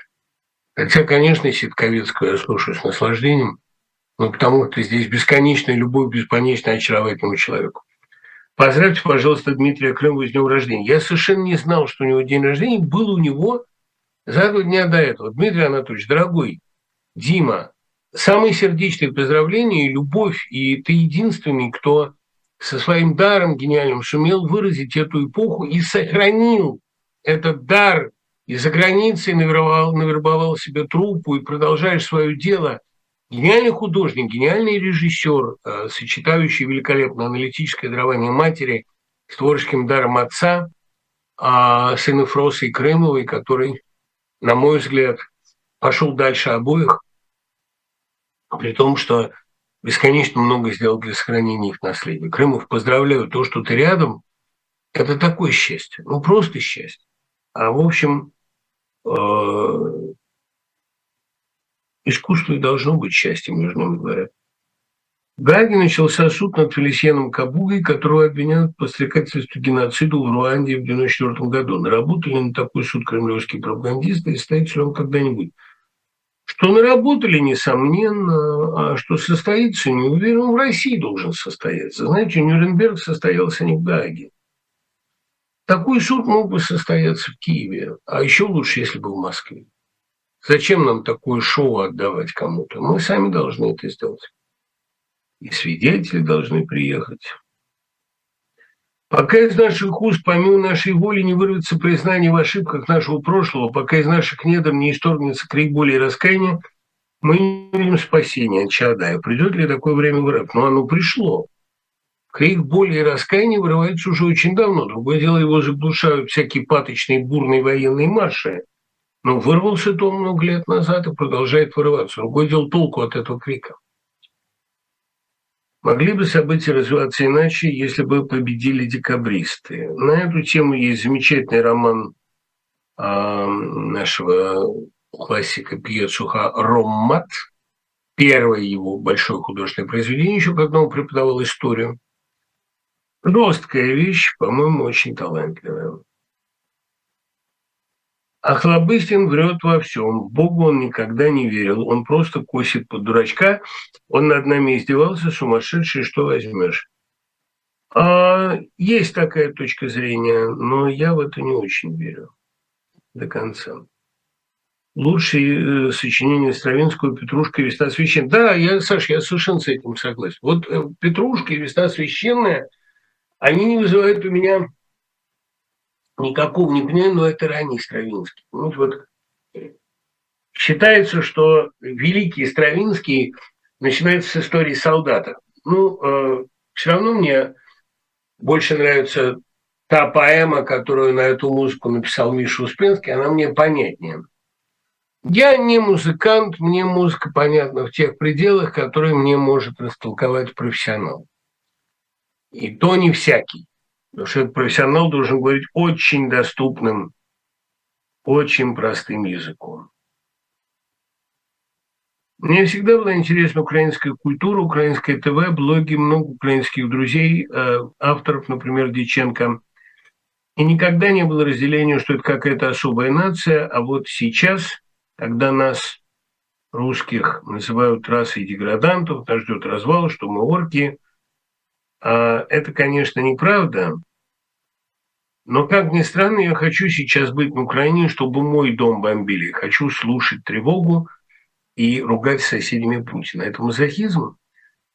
Ой, ну, Лида, ну, оставьте эти глупости. Ну, во-первых, вы не хотите, чтобы ваш дом бомбили. Этого никто не может хотеть. Это для красного славца. А во-вторых, ну, в Украине многим сейчас хочется быть. Я сам туда поехал.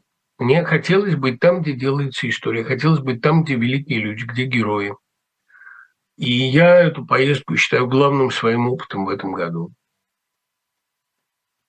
И лучшие стихи я написал там. И лучший вечер я провел в Одессе. Нет, ну, лучший по-человечески вечер. Не вечер стихов, а лучший вечер. И в Днепре. Вечер у Гефтера в Днепре, а с Ванькой Макаровым, с э, Яном Валетом, утром с Бужанским. Это было время полного счастья. Я давно так с людьми не разговаривал, как мог там. Я одно могу сказать. А, конечно, быть там сейчас, наверное, а, красивее. Но одно могу сказать твердо. Россию тоже бомбят, Россию тоже уничтожают. Путин уничтожает не Украину. Украине ничего не сделается. Раны свои она залечит, все смирей поможет. Путин уничтожает Россию. Ваш дом бомбят, вашу культуру уничтожают, вас втаптывают в землю. Мы пока ничем серьезным на это не отметили, ответили пока таким, отвечаем саботажем, бегством, ну, разными вариантами. Но я вас уверяю, мы ответим на это. А, Россию так легко в грязь не втопчешь. Поэтому не нужно думать, что Украина единственная жертва этой войны. Россия тоже ее жертва. А она виновата, конечно. но она и платит по этим счетам. Это серьезные вещи, и как бы так сказать-то, чтобы никого не обидеть? А, впрочем, прошло время выбирать выражение. Можно уже с полной уверенностью сказать, что Россия свой последний круг прошла. С возрастом поп-рок и современная музыка перестала быть мне нужна. Теперь нужно что-то серьезное. Сталкивались ли вы с таким феноменом? Они рассказывали о Аксионах, там говорят, не могу больше слушать джаз. Сейчас старичок все больше классика. Тут интереснее другой. Вот Подосокорский э, очень правильно написал, Подосокорский очень правильно написал. Казалось, что Кинчев нонконформист, а Пугачева и Галкин представители глубинного народа. А оказалось наоборот. Это один из самых занятных парадоксов. Почему авангард эволюционирует фашизм, а маскульт, качественный маскульт, разумеется, не коммерческий, качественный, оказывается барьером на пути фашизма. Наверное, потому что в авангарде очень мало человеческого мало человечности, много порыва к сверхчеловечности. А в Маскульте какой-то гуманизм присутствует на уровне посыла.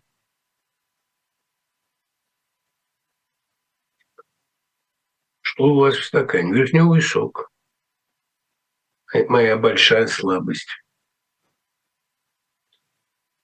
Что делать с этой отстраненностью людей, которые не реагируют на... Ну, ну понятно, что делать с um, попытками на схваченной позиции? Ничего не делать. Каждому дайте пройти его путь. Гейман гораздо смешнее Кинга, да, согласен. Ведь Водолазкин киевлянин, какая у него позиция в отношении нынешней войны? Никаких протестов с его стороны не слышу. Даже более того, он вошел в какой-то комитет Минцифры, не помню. Я не хочу ругать Водолазкина, но и хвалить Водолазкина пока совершенно не за что.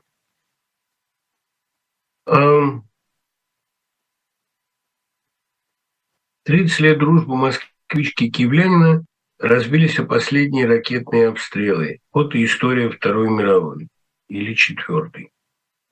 Да нет, знаете, сейчас более, более серьезные э, скрепы рушатся, чем дружба москвич с киевлянином, хотя я считаю, что это тоже те связи, которые очень драгоценны. Но когда мир рушится, ну, ребят, Интересует ваше мнение о далеких годах Паустовского. Повесть о жизни очень хорошая книга, но, к сожалению, тоже не предполагающая концепции. Люди, годы жизни тоже шеститомные, на мой взгляд, более интересные. Я высоко оцениваю Паустовскую пацану. Нельзя ли как-то отключить чат в Ютубе? Я по инерции прочитал несколько комментов, но это же абсолютное зло, как у Кинга и Безнадеги, жить во мраке. Это надо, чтобы, как говорится, чтобы мерзость каждого была видна. Зачем же я буду это отключать? Это хорошая социология. Причем, понимаете, то, что они это пишут, это показывает, что мы попадаем в цель. Они не, как бы сказать, неравнодушны. Им хочется поблевать публично, но они сблевывают из себя этот яд, и это очень хорошо.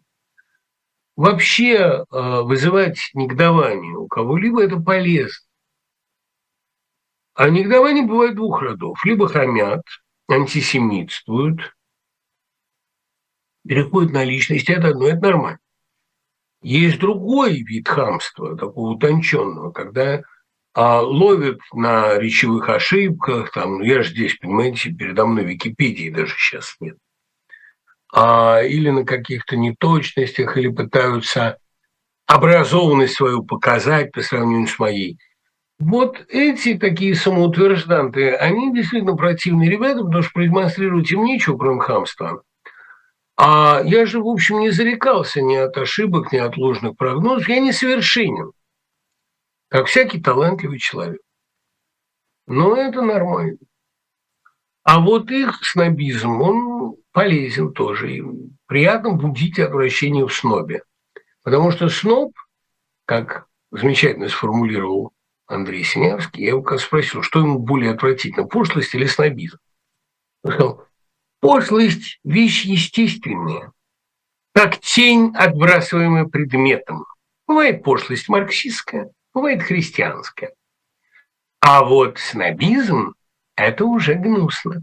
Это попытка воспарить без достаточно на то основания. Этой формулой я очень утешаюсь. Поговорим об Олеше.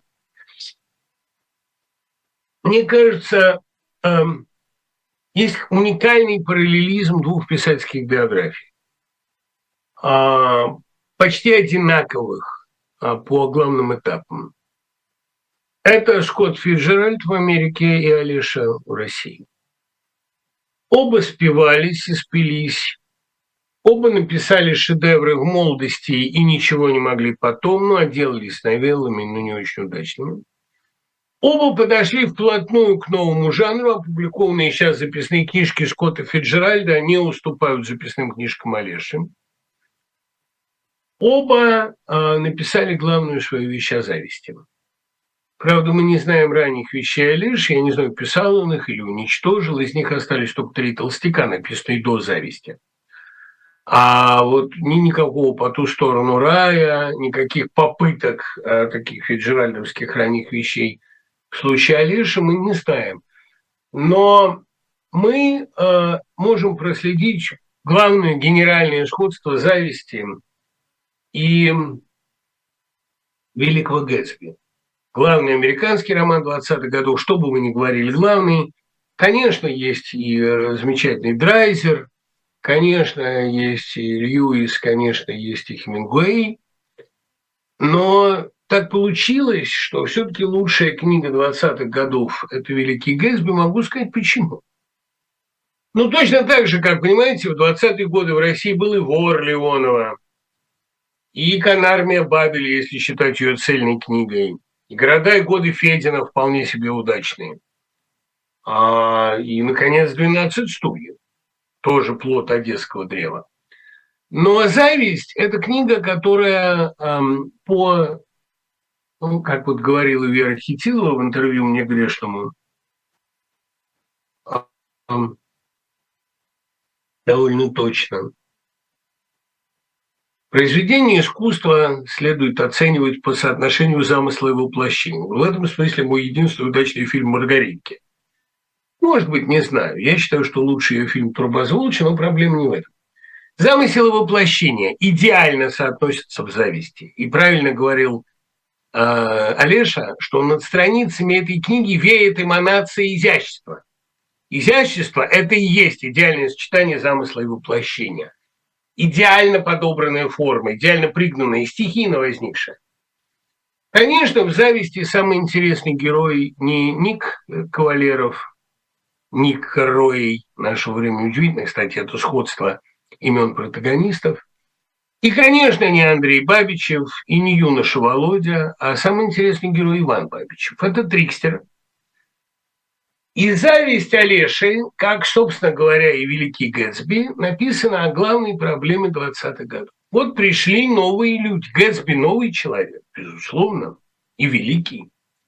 И Бабичев – новый человек, и тоже великий. А Володя уж сверхновый. А возлюбленный его совсем новая, можно сказать, просто ветвь полная цветов и листьев. А вот Хвалеров, некрасивый, невостребованный, не нравящийся женщинам – и с Анечкой спать ему, скорее всего, предстоит. А он э, весь принадлежит старому миру. И он, его больное порождение, больная ветвь, ветвь отнюдь не полная цветов и листов, больная ветвь на дереве культуры. И вот, когда придут 30-е годы, будущее Андрея Бабичева весьма проблематично. Вряд ли он переживет их. Он дитя этой он погибнет вместе с ней. Революция своих детей-то жрет. И весь его четвертак накроется, который он так поэтически любит. А Иван Бабичев имеет шанс выжить. Пересидеть в тихой нише. Помните, ты старомоден, вот расплата за то, что в моде был когда-то. Не принадлежать к мейнстриму, не принадлежать эпохе. Это великая задача, на самом деле. Кавалеров с ней очень хорошо справляется. Для меня, конечно, э, Кавалеров не главный герой зависти уже потому, что он не вызывает симпатии. Ну, тут надо сразу сказать, что Олеша, описывая себя довольно точно, такого полноватого, квадратного, ну, правда, Олеша был атлетичен, он был замечательный футболист, там все дела. Павич, это, это Кавалеров карикатурен немножко, но распад личности, распад сознания, это на своем примере, к сожалению, прослежено и алкоголизм Олеши здесь предсказан, и то, куда он катится, здесь предсказано. А Кавалеров – аутсайдер. Я не могу сказать, что я такого героя люблю. Аутсайдер не в кинговском смысле, не принадлежащий к другой системе ценностей, а просто человек дна. Но вот Бабичев Иван – это другое дело. Это волшебник. Я скромный фокусник советский, я современный чародей. Это трикстер. Из тех трикстеров, гениальных трикстеров 20-х э, годов – которые спасали в это время честь литературы. Это такие люди, как эм, прежде всего Хулио Хуренита, такой же великолепный болтун и провокатор. Это Бендер, это э, герой романа «Форд», э, к сожалению, ныне забытого, Фельзен, по-моему, да? это, ну, в известном смысле Бенни Крик. Вот Иван Бабичев, он из них наиболее христологическая фигура, потому что он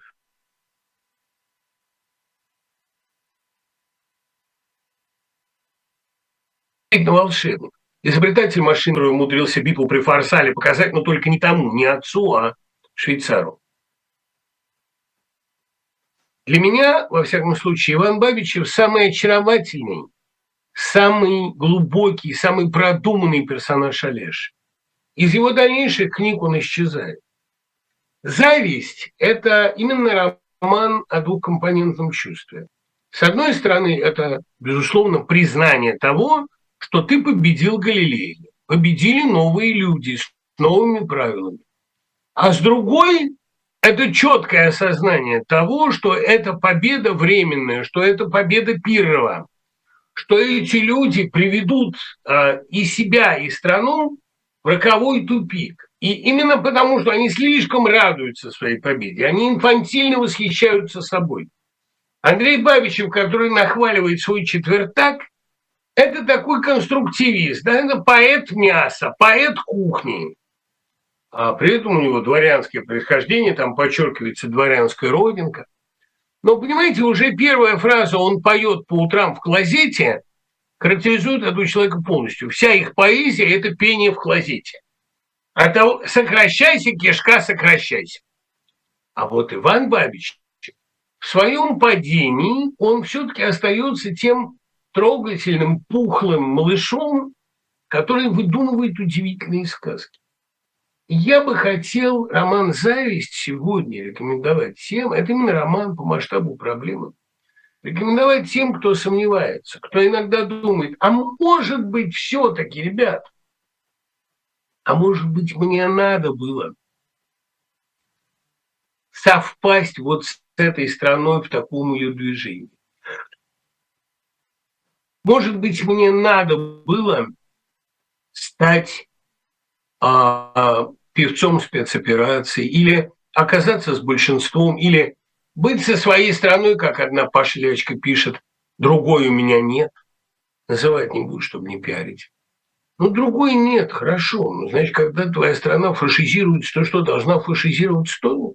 Просто от отсутствия выбора. Какая пошлость? И, кстати говоря, в 20-е годы, был в 30-е во времена репрессий, тоже очень легко сказать, моя страна, другой у меня нет. Она ошибается, она гладает, значит, кости, гложет кости собственных сынов, ну, другой-то у меня нет. Иногда лучше быть аутсайдером. Не надо слишком тесные отношения вступать с Родиной. И вот как раз Ник Карой, который является главным и любимым героем Фиджеральда, он завидует Гэтсби, но он очень хорошо понимает его обреченность. И Гэтсби обречен, при том, что Гэтсби добрый, веселый, он умеет делать людей счастливыми. Но, понимаете, Гэтсби очень преступный. Кстати говоря, катастрофичность его славы, его счастья, его богатства, она заложена в самом начале. Там же две автокатастрофы в книге. А отлетает колесо там уже в середине. А в конце там происходит задавливание героини, в котором Гэтсби ничуть не виноват, и гибнет он по чистой случайности, но колесо впервые отлетает в середине. Кто же не чувствовал, что сытость нулевых закончится вот так? Кто не предчувствовал в комфортной, периточной Собянинской Москве, в идеальном городе для жизни, как многие тогда писали, кто не чувствовал, что этот город стоит на крови, на костях, на болоте? Кто не понимал, что мы все живем на сыпком болоте, которое проникает в наши души, которое плещется в наших мозгах вместо убеждений? Были счастливцы, которые это предчувствовали, да. И все попытки этих счастливцев объяснить, доказать что-то многочисленным Гэтсби, они упирались в ничто. Ну, как эварист Галуа. Почему он два раза не поступил в политехнический лицей? Срывался. Основатель современной алгебры. Почему? Потому что его просили пояснить его решение. Он говорил, а что, для вас это не очевидно? Я говорю, нет, не очевидно. Он швырял тряпку в преподавателя и уходил. Два раза так получилось. Печальная история. Поэтому «Великий Гэтсби» Это роман, в котором содержатся приговоры эпохи джаза. Веселые, счастливые эпохи джаза. Да, он написан уже, когда Великая депрессия лезла из всех щелей. Когда она предчувствовалась не только сейсмически чуткими людьми вроде Фиджеральда, когда они предупреждали, это не на ровном месте возникло. Но э, приговор эпохи, вернее, диагноз эпохи, это один Фиджеральд. И знаете, когда я очень люблю Farewell to Arms, это ну, изумительный роман Хемингуэя, лучший. Но при всей любви к этому роману, при всей невероятной силе образа Кэтрин, при всем потрясающем, тоже пронизывающем его чувстве обреченной любви, насколько же она много порядков выше Великий Гэтсби, потому что это роман нового типа, роман, где ничто не названо, все тончайшими, легчайшими касаниями дано. И вот так же зависть. Среди торжествующего соцреализма этот воздушный пузырь. А, и всем, кто сегодня завидует а, героям эпохи, я хочу сказать, ребята, не завидуйте. Не потому, что это нехорошо, а потому, что нехорошо будет им. Гораздо лучше будет нам с вами. Не Кавалеровым, а Иваном Бабичем, скромным современным чародеем. Услышимся через неделю. Пока.